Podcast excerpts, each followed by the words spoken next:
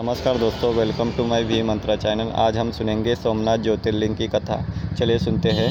ज्योतिर्लिंग के प्रादुर्भाव की एक पौराणिक कथा प्रचलित है। कथा के अनुसार राजा दक्ष ने अपने 27 कन्याओं का विवाह चंद्रदेव से किया था। 27 कन्याओं का पति बनकर देव बेहद बेहद खुश थे। सभी कन्याएँ भी इस विवाह से प्रसन्न थे। इन सभी कन्याओं में चंद्रदेव सबसे अधिक रोहिणी नामक कन्या पर मोहित थे।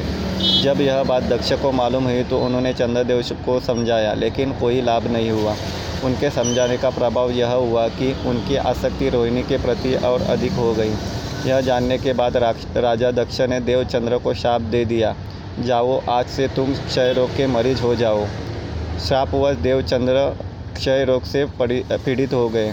उनके सम्मान और प्रभाव में भी कमी हो गई। इस शाप से मुक्त होने के लिए वे भगवान ब्रह्मा के शरण में गए। इस शाप से मुक्ति का ब्रह्मा देव ने यह उपाय बताया कि जिस जगह पर आप सोमनाथ मंदिर है, उस स्थान पर आकर चंद्रदेव को भगवान शिव का तप करने के लिए कहा। भगवान ब्रह्मा जी के कह के अनुसार भगवान शिव की उपासना करने के बाद चंद्रदेव शाप से मुक्त हो गए। उसी समय से यह मान्यता है कि भगवान चंद्र इस स्थान पर शिव तपस्या करने के लिए आए थे।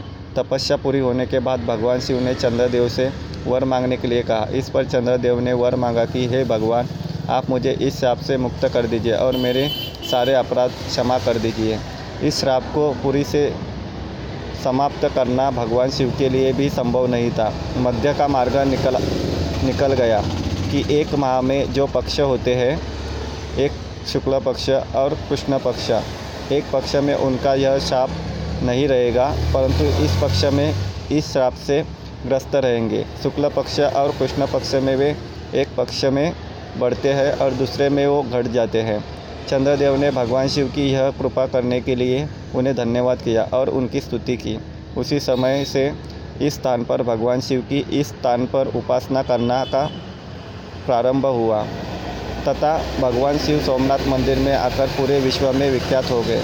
देवता भी इस स्थान को नमन करते हैं। इस स्थान पर चंद्रदेव भी भगवान शिव के साथ स्थित। है इस प्रकार ये कथा समाप्त होती है। अगली ज्योतिर्लिंग की कथा अगले पार्ट में लेके आऊँगा। Please follow my channel thank you